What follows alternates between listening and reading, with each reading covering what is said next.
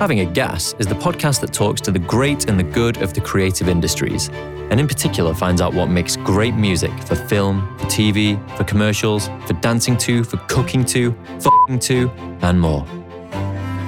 Today, I'm having a gas with Erminia Blackden, an integrated strategy director at Engine. Erminia is also an author and a campaigner on how brands fail to recognize the potential of women, the world's largest emerging market. Uh, so, hello, Erminia. Hello. Thanks for joining me. How is the uh, working from home situation treating you? Uh, I quite like it. Um, it gives me the opportunity to be flexible. Um, it gives me the opportunity to mix kind of work with uh, home um, more than ever. Mm-hmm. Um, I do miss meeting people in the office. Um, yeah. I've done it twice in um, in seven months, and it was a great experience. But um, it's on hold again for now, at least.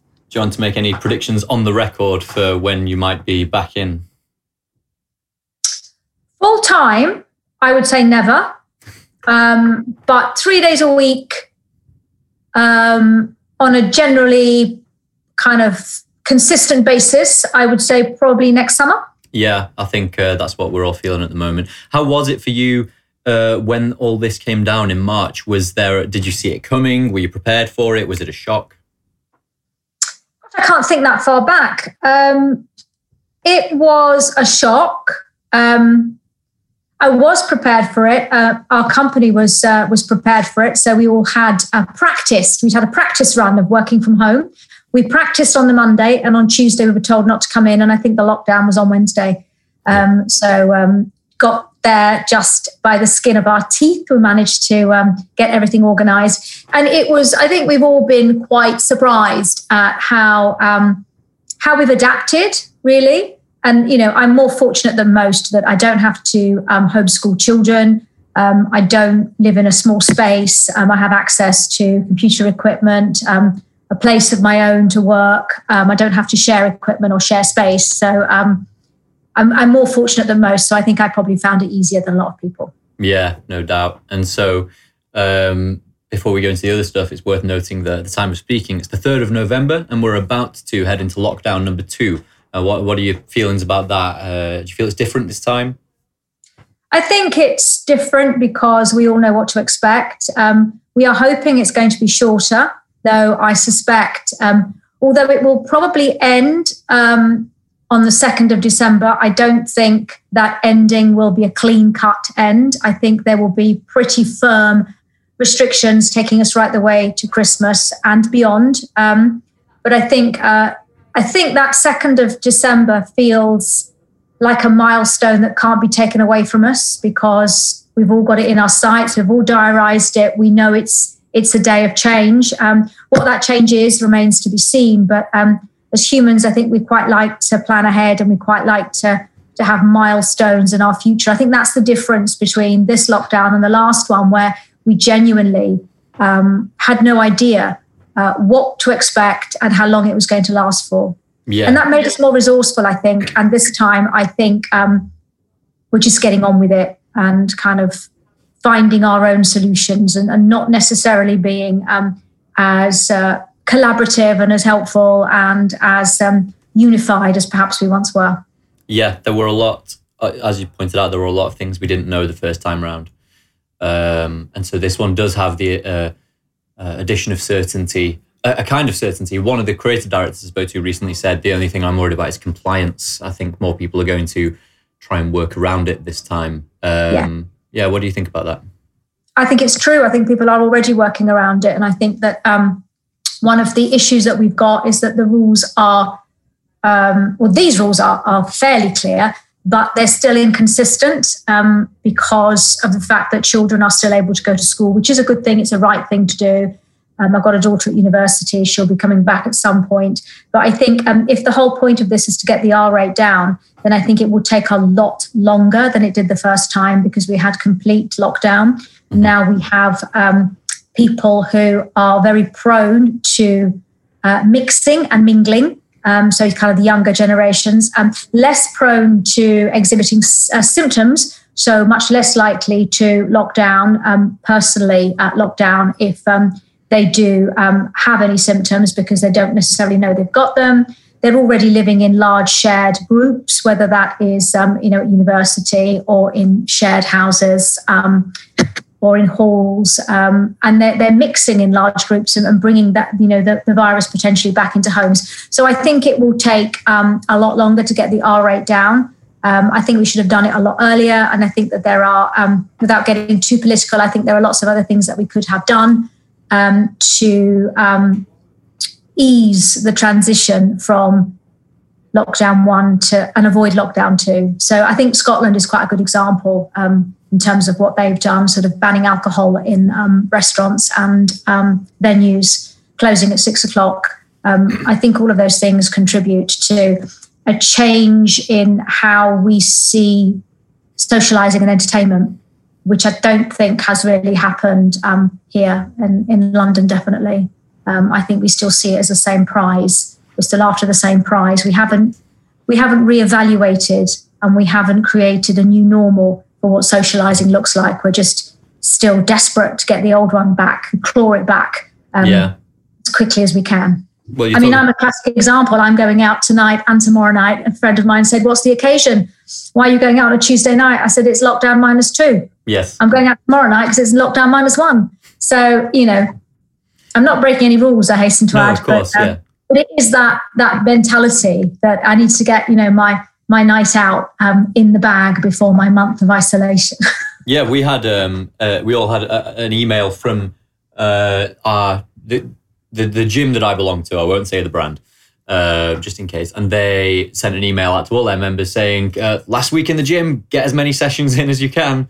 Uh, and I went in last night, and there was about a thirty strong class going on, so that was unusual. But um, and yes, in terms of uh, going out and socialising and not taking things seriously, you're talking to someone from Manchester, and so we're the uh, we've been wrapped on the knuckles a few times in the last couple of weeks. So yeah, yeah, yeah. And if you've tried to go out tonight or tomorrow night. Um, then I think you are a very lucky person if you've managed to get a reservation anytime before half past three in the afternoon. Yes. Because, uh, you know, it's not just me, the, the whole of the UK is doing all of London doing it as well, yeah.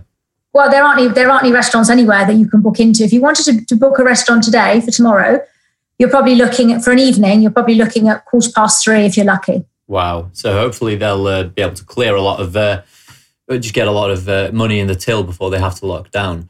But, Let's hope. Um, the interesting thing is through all of that, you could sense that um, uh, that you are someone who thinks strategically for a um, you know for a day job, let's say.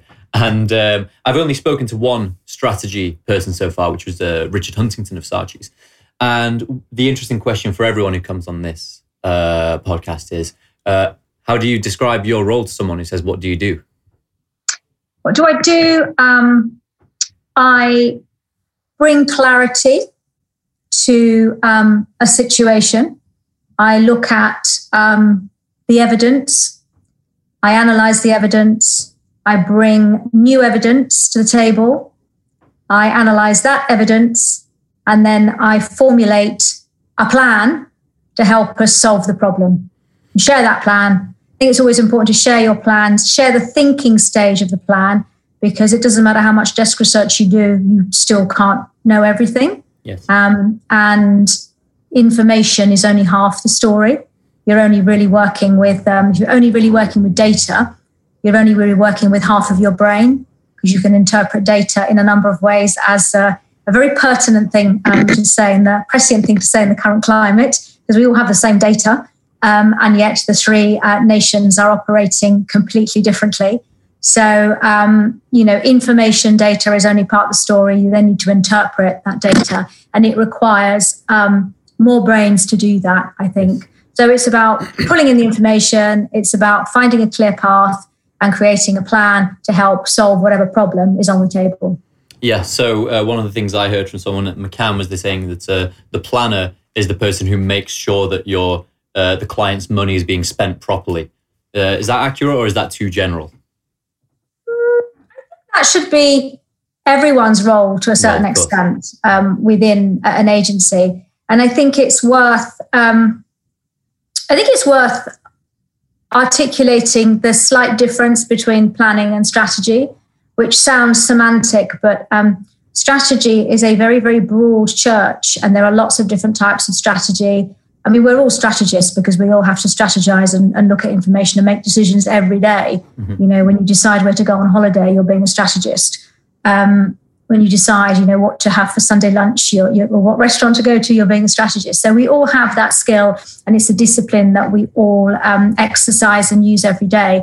But um, there are different types of strategy, and I think um, strategy is about looking at the broader picture. And planning, I see as being more of the implementation side. Um, and you know, I've always kind of said that in a lot of ways, strategies are ten a penny. Anyone come up with a strategy, but it's the implementation of that strategy is where the truth will out, and you will find out how good that strategy really was. And you will see all the things that you failed to see or just weren't uh, visible when you were developing the hypotheses. So, one thing that interested me when we, we had a brief uh, talk before this to um, figure out what we were going to chat about, and one of the things that really caught my attention was that you said two things. You said music is less effective than it used to be in advertising, and then, well, actually, all of advertising is less effective than it used to be. Is yeah. that is that accurate, and why is that? So um, it is accurate because it comes from some work that um, Les Binet and Peter Field did looking at um, IPA effectiveness studies. The 60 40 rule. Um, that, that's part of it, but it's actual effectiveness. So um, they've analysed how many papers have won um, effectiveness awards versus those entered. And the number has kind of decreased quite dramatically as a percentage of papers entered. And um, I think the drop from 2008 to 2018, which when I think the last time that piece of analysis was looked at, was about a drop of two thirds. So it's a pretty significant drop in terms of effectiveness. So um, it's a real thing that has happened. And there have been lots of, of strategies um, and uh, hypotheses that have come to the fore about why we think that is. And most recently, um, Orlando Wood wrote uh, Lemon, which kind of looks at the kind of left brain, right brain um, thinking. And uh, what seems to be coming across is that, um, you know, back in the heyday, what I call the heyday of advertising, back in the sort of 80s and, and early 90s, um, advertising was epic. It was um, significant. It was something you looked forward to. Um, if a great ad would come on TV, you'd actually watch it because it was a, a moment in time. It was a, um, it was like listening to a great song. It was a mini film. It was um, a whole experience, like you know, eating a Mars bar. It was a whole experience. And actually, now it's just stuff that that comes on your telly, and it's very rational now advertising. And this has kind of been borne out by a lot of the analysis and research that Orlando Wood's done. It's very rational, so it appeals very much to the left brain. Um, and it doesn't bring the right brain into the mix very much, um, if at all, in some instances. And you need both sides of the brain to make an, a kind of a, a connection, really. It isn't one or the other. If you're just using the right brain, it's just fluffy and you know, lovely. It's lovely, but I'm, I'm, not even sure what I'm supposed to be buying. So yes.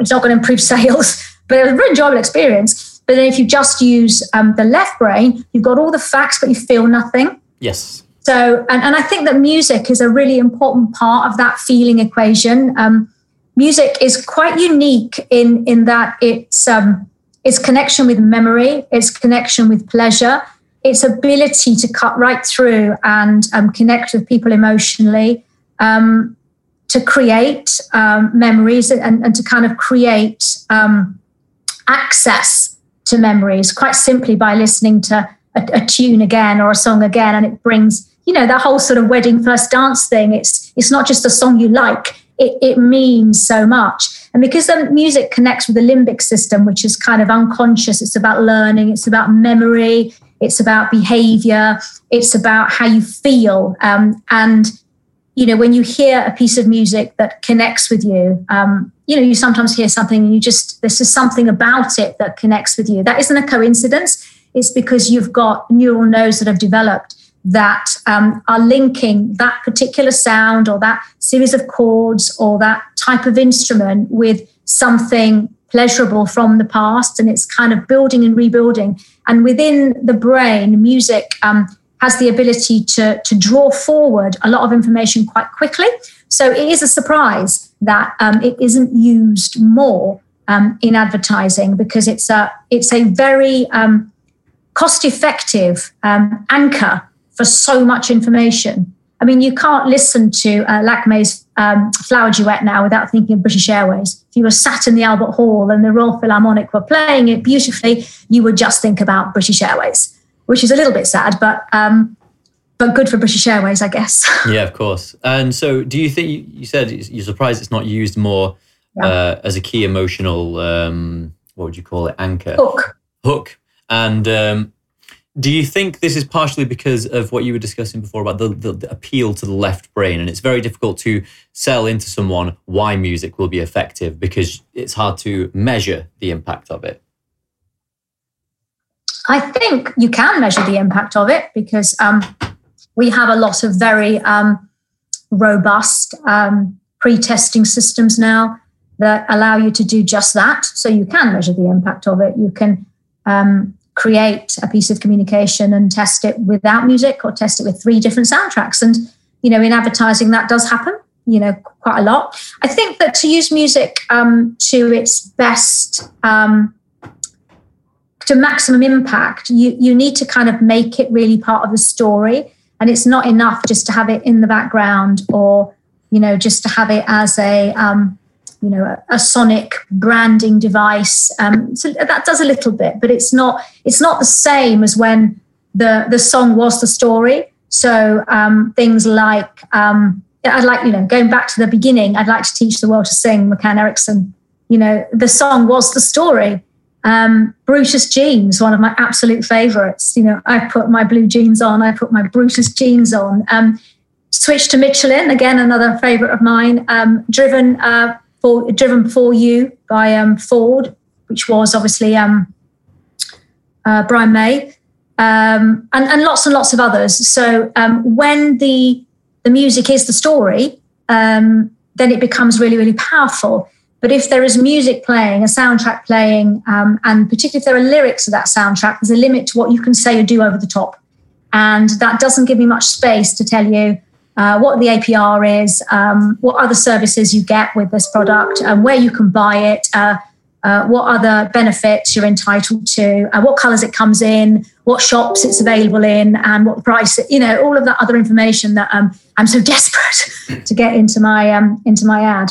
Yeah, I. I um, we've obviously we we make music, so preaching to the firmly converted. We we always thought that um, music had the ability to communicate emo- emotion in not in a way that other things couldn't, but in a way that emphasized other things, which is why it makes sense as a soundtrack in a film. You don't go, why is there an orchestra playing? It makes complete sense because it's communicating a raw feeling. The same way we talk with our hands because they fill in the gaps in the things that I'm not saying. Music does the same underneath whatever your, um, you know, your messaging, uh, underneath whatever your message is. But um, because you mentioned the Binet and Field research, and I was talking about this on one of my last ones with Steve Harrison.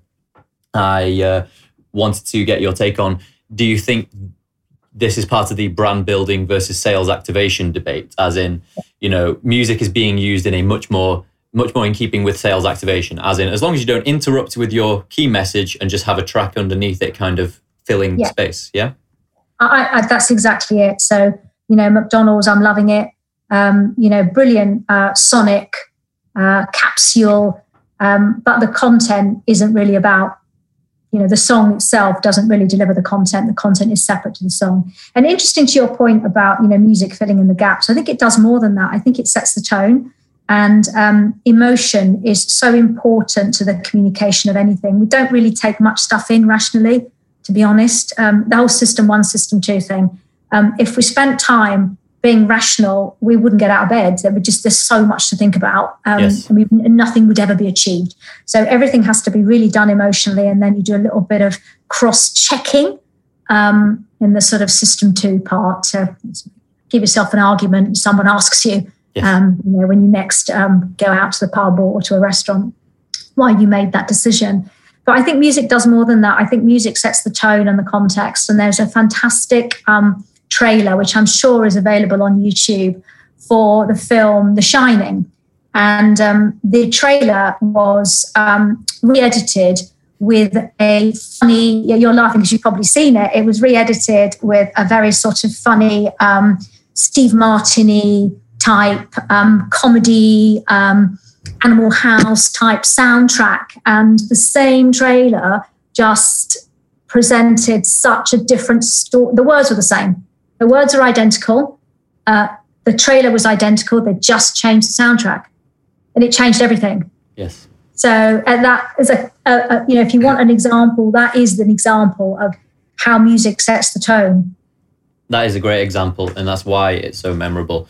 Um, and so, briefly uh, pirouetting back to the world of effectiveness and and um, and brand building versus sales activation, I was wondering if you could maybe give your take on why it feels like we're less inclined to appeal to emotion these days and more inclined to stick to rational messaging? And how uh, have you seen that transformation take place? I think the transformation has been quite slow um, to my mind. Um, I've only seen it because I've analyzed data and seen it. I haven't felt it in the journey. Mm-hmm. Um, and I think it's probably to do with a lot of things. Um, it's probably driven by business efficiency. It's probably driven by globalization, um, brand globalization, which was less of a thing in the 80s. Um, uh, brand autonomy within local markets was stronger uh, back then. You know, car brands did their own advertising. You know, BMW did its own advertising in the UK back in the 80s and the 90s, and come the sort of 2000s, um, like most car brands, everything is mandated by the host country. So the advertising gets given to you by the Germans and you kind of, you know, you adapt it. So the whole globalization thing, globalization's come about because of um, efficiency. Mm-hmm. So focusing more on efficiency, um, more um, bean counters, um, running businesses and running corporations and um, running marketing. And, you know, there's the great sort of um, Oscar Wilde quote, knowing the price of everything and the value of nothing, and going back to data, that uh, yes, the numbers do say that, but you need to think about what the interpretation of that means. And also, I think within marketing directors, I think um, I might be wrong, but I think they have a shelf life of something like two years. So, as a marketing director, um, if I've got a shelf life of two years before I move on, I want to see success in my two years so I can get a better job at a better company, get paid more, um, and do more. And so um, it doesn't. It's not worthwhile for me to think about that long-term investment piece.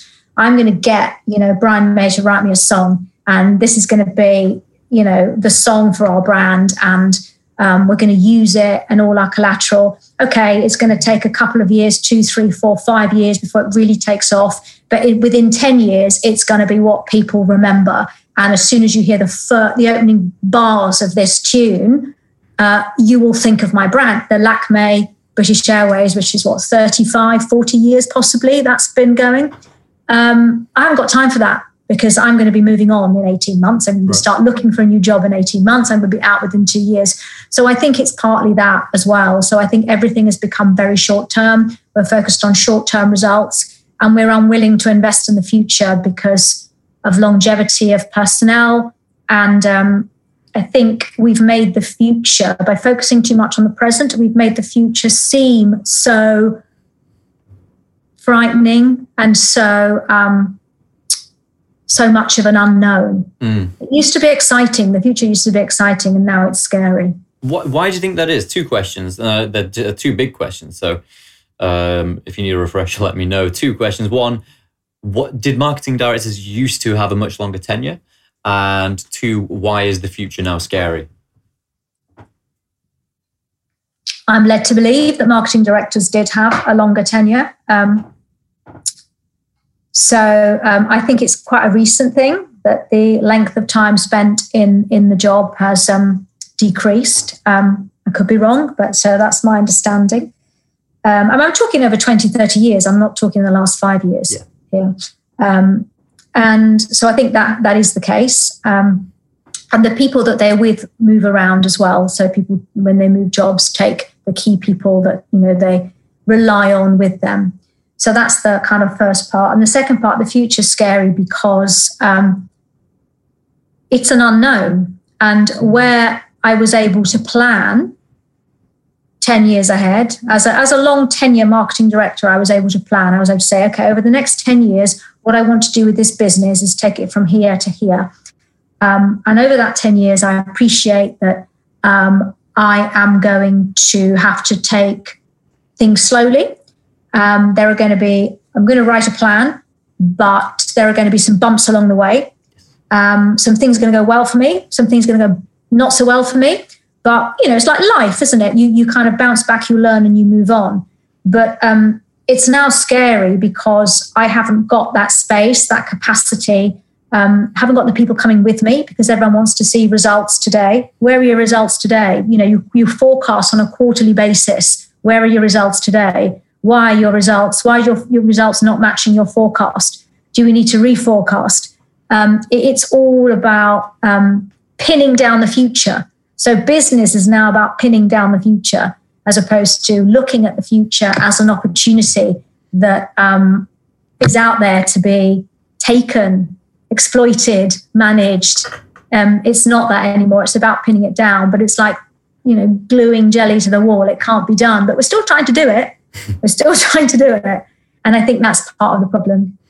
Do you see uh, any brands um, without risking any conflict of interest? Do you see any brands who you're quite impressed by who are successfully navigating and, and, and still building a decent brand despite the trend towards a short term short term results? Um, let's see. Um, I think um, I think the brands that do it best are the brands that have stuck to their guns. So a brand like KitKat, for example, has been around probably since the 1930s. And their positioning was always really about taking a break, you know, have a break, have a KitKat.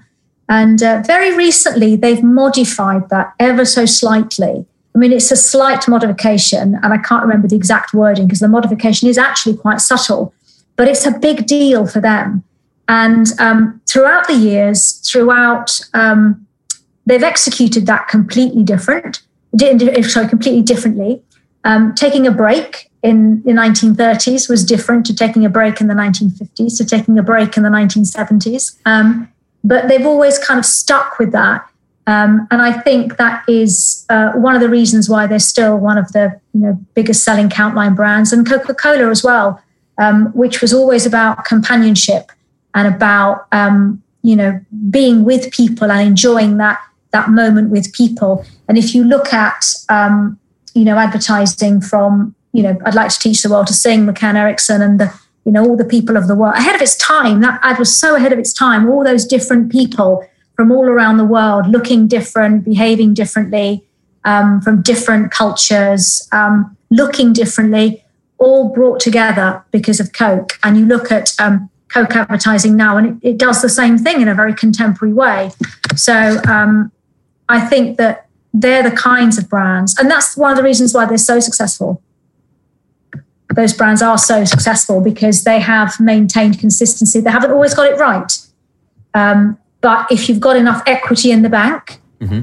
you can pick yourself out of that situation quite quickly. And if you look at brands now and brand advertising now, again, tied back to the marketing director changing every couple of years.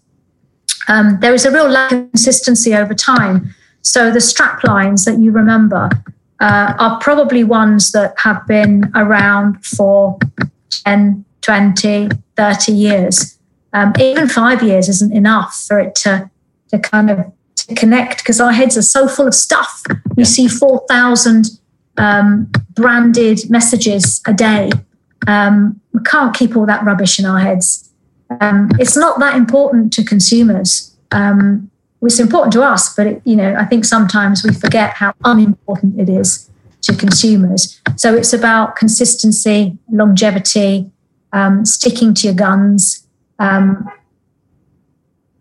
being confident in adversity. Keep going.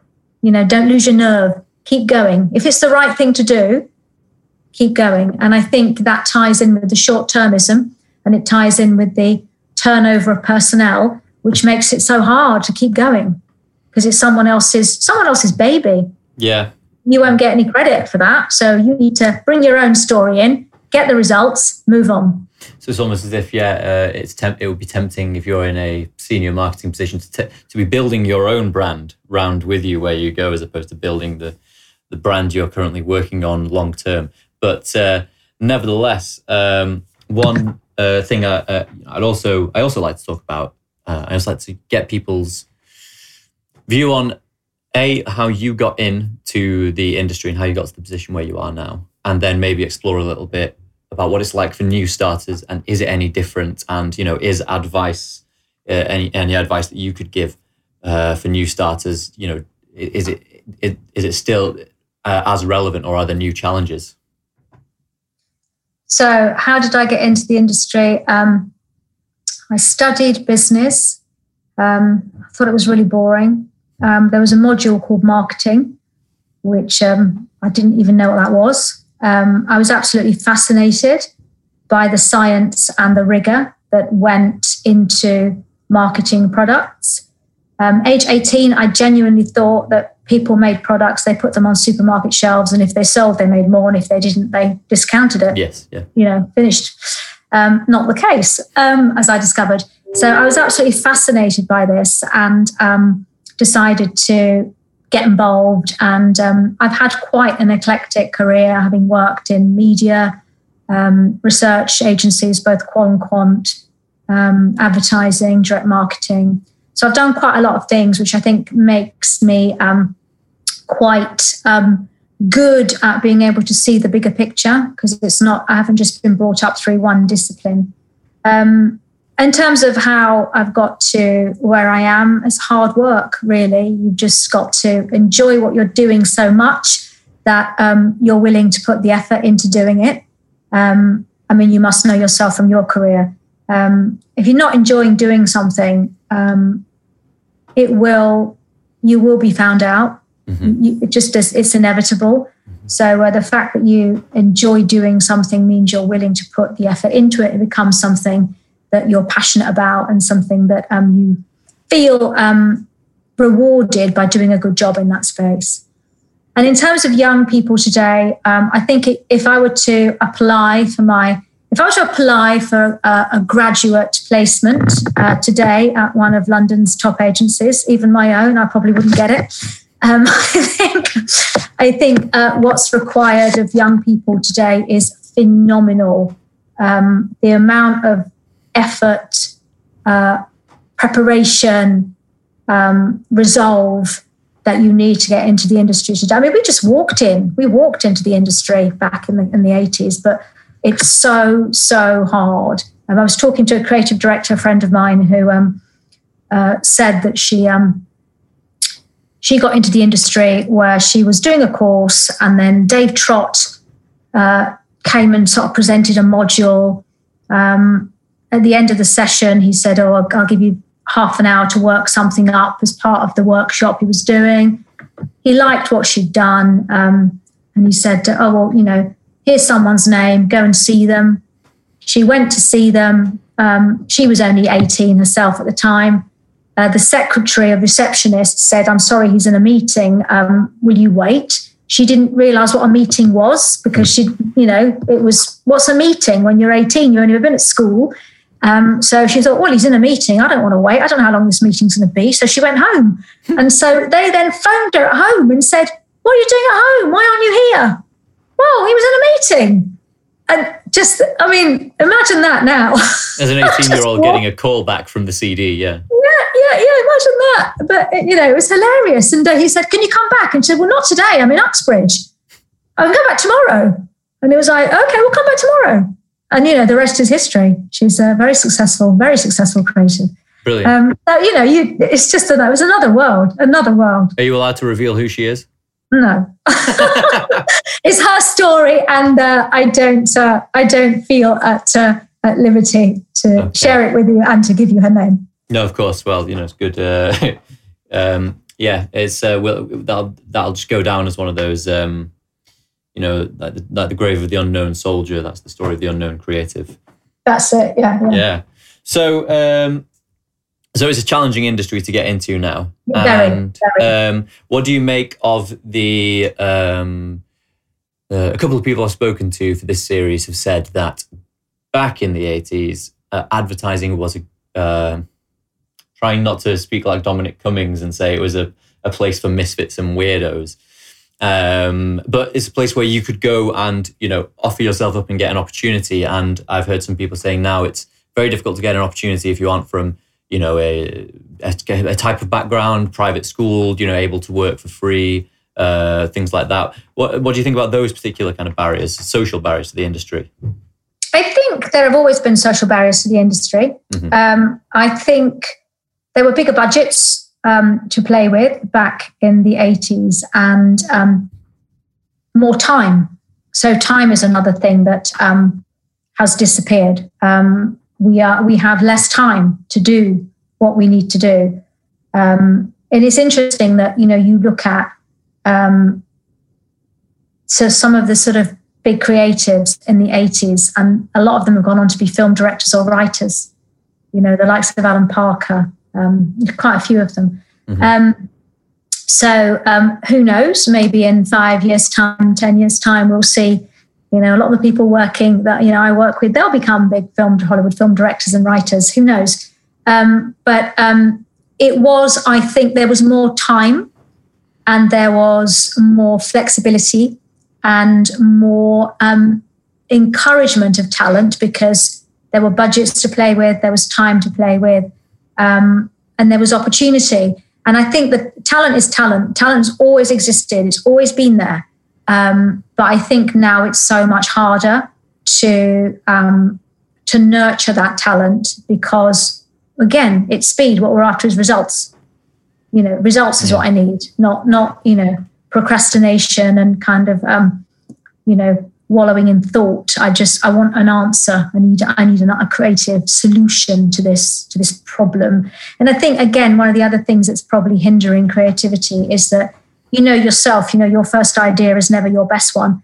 Your second, your third, or fourth, none of those ideas are really your best ideas. Your best ideas come after um, a lot of cogitation, some time doing something else, and then you come back to it. But um, that isn't afforded to creatives anymore. That isn't, they don't have that time. They've got two or three days to come up with whatever they've got to come up with, or maybe a week or maybe a fortnight maximum. And, you know, what comes out is what you, the best you can hope for in that window, in that time window. Um, and so I think that's another reason that creativity um, has been affected because we're not giving creatives enough time. You don't say to kind of Damien Hirst, you know, knock me up a, a picture and I need it by Friday. Mhm. You know, here's the brief. You know, you, you you don't do that. You wouldn't say to a composer, you know, can you knock me up a, you know, you wouldn't go to, to you know, a writer and say, knock me up a, a novel, J.K. Rowling, say, knock me up a novel by, you know, next Tuesday.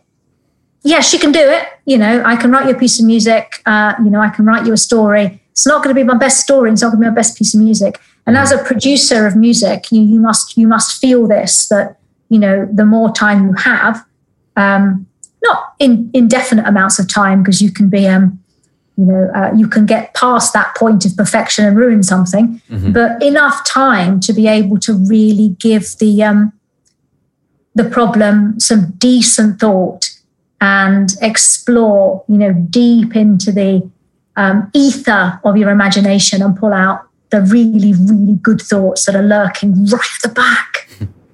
It's like it's that sort of magic thought that's at the back of the attic. You've got to get through all the other stuff before you find it. Yeah, and but there will always be the um, more Darwinian type who says, uh, "Nope, it's uh, you know survival of the fastest. Whoever can come up with the best idea fastest is just the best for the job." So, i've never heard of survival of the fastest i've heard of survival of the fittest of course, um, but you know i've never heard of survival of the fastest so i think that um, the speed at which we are made to do things um, is a curse um, you know in the 20th century yeah, it is the 20th not the 21st because it started a, a long time ago and it's been exacerbated by you know the internet and technology doing things faster doesn't mean that you get things done better. Multitasking yeah. isn't a thing. You know, we actually, uh, you can, I can uh, wash the dishes and listen to music and talk to my friend at the same time, but um, I can't do two pieces of work at the same time, two pieces of thinking at the yes. same time. Multitasking is actually impossible. You can only do one think process, uh, consciously process one thing at a time. So all you're doing is moving from one thing to another really, really, really fast. And in doing that really, really fast, you're tiring yourself out. Yeah. So um, it, it's it's a fallacy. It doesn't yeah. exist. You're probably losing generations of quality between each iteration of the task as well, as if you were, uh, you know, recording the same thing onto a tape over and over again, and it kept degrading.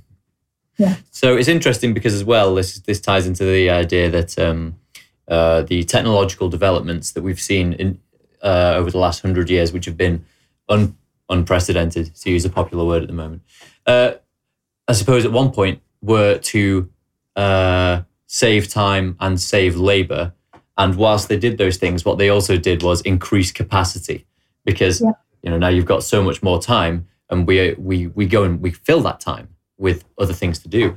Um, and so it's interesting to hear. You know, I suppose like a cliche. I thought I would have thought it would only be the creatives themselves who say, "Oh, just you know, don't don't give us any pressure." It's really interesting to hear someone from strategy and planning uh, making that same point. Yeah, and it's actually um, I, I, I don't necessarily agree that we have more time. Yes. I think we have less time because um, what you know these devices have done is that they've we used to have time to think and we used to have um, time to be bored, and we used to have time that had nothing in it. And that is almost a crime these days to have time with nothing in it. Mm. Um, and I'm still old and I'm old enough to remember what that was, and I still quite like it. I quite like just having windows of nothingness in my life, rare though they are. But um, it's something that young people don't understand. So I've got an 18 year old daughter, and there isn't a moment um, in her life when she's not doing at least two things mm-hmm. because it's almost impossible, anathema for younger people to imagine time that is empty. That's just the freedom of, of space and your own thoughts.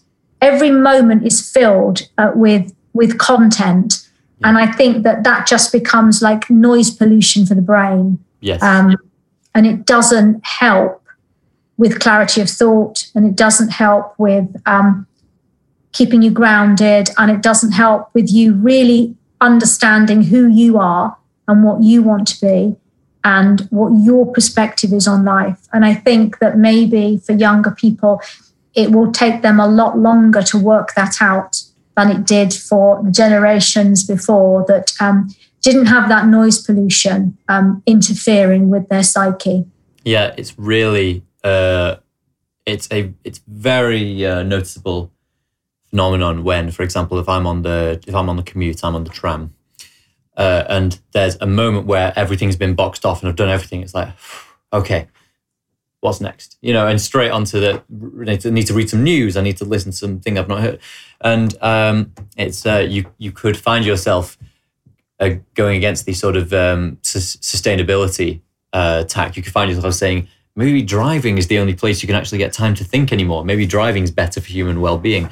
But I will put this to you: um, Do you think that's? Do you think the phenomenon you've just explained is why we've seen a rise in um, trends for things like meditation, headspace, and things like this, because now we need to escape from constant content. Definitely, and I think that, that those um, those trends have not come from the very youngest generations. It's not your um, uh, you know your um, Zedders that are interested in doing that. It's actually older people. It's your millennials mm-hmm. that are doing it because the millennials um, have they're not a generation of people that were born into um, the kind of um, full-on digital world. Um, you know, the iPhone world because it hasn't been around that long, really, though it feels like it's been around forever. So um, they are in a space where they are there's a friction between uh, what they want to get out of life, um, participation in life, and also participation uh, the opposite of participation, kind of being isolated in your own bubble. And increasingly, you get sort of thrown into or drawn into the rest of life. The FOMO thing, you know, it's kind of what am I missing out on? Why can't I digitally detox? Mm-hmm. And I've done quite a few studies around sort of um, social media in particular. And um, I did a study a few years ago that asked the question um, if um, and it was uh, specifically um, targeted to, to, women, this study. And the question was um, if the government um, or a similar authority, global authority, um, said that unfortunately we had to switch off all social media on Sunday, and that would be the end of that. how many people, what percentage of people said they would be disappointed? I'm posing the question to you. I think how many people would be disappointed? Yeah. If you could women, women. And it's women of all ages. It was 18 ages. to 80. I think you would be, I'm guessing, below 30%. Yeah, 23% of women said that they would be disappointed. And there was a massive spike in the under 25s. So, of that 23%, a huge volume came from the under 25s because you know it's um it's the connectivity. It's yeah. i can't do it on my own. I can only do it if everyone else does it. And having been born I, brought up with it as well. Yeah. So um so it's it's a very difficult um, situation to navigate because you've got to have the strength of character to say i'm now checking out for a week or for two weeks. Um, so ho- um, holidays in the UK, um, UK-based staycation type holidays have been um, on the increase for the last couple of years since about 2016, 17. And that's been driven by um, young millennial people who, um, one of the reasons that they want to do that is because it's just the idea of being able to kind of get a countryside retreat somewhere and actually just disconnect, digitally detox from you know the, the, the surroundings their kind of everyday surroundings. And it's it's different. Camping is, is a big one. And it's kind of different to uh, going to Miami and having to take glamorous pictures of yourself on uh, you know in all these amazing locations or a long weekend in New York where it's all insta insta insta insta. Mm. you're just in a field having fun really. And uh, it, it's that kind of um, grassroots simple enjoyment that I think we've lost touch with. And what the lockdown has, has really helped us to do is to help us reconnect with the simplicity of what basic pleasure really is. So just enjoying a, a glass of wine with a loved one or you know going for a walk um, or um, you know going for a little cycle ride or you know appointment viewing television you know all these little luxuries reading a book all these little luxuries that um, you know, are luxuries, but we take them all so much for granted. Yeah. Hey, well, we started with lockdown, and how about we uh, end on that with lockdown? Let's lock it down. Yeah, very good. Well, I look forward to doing this again.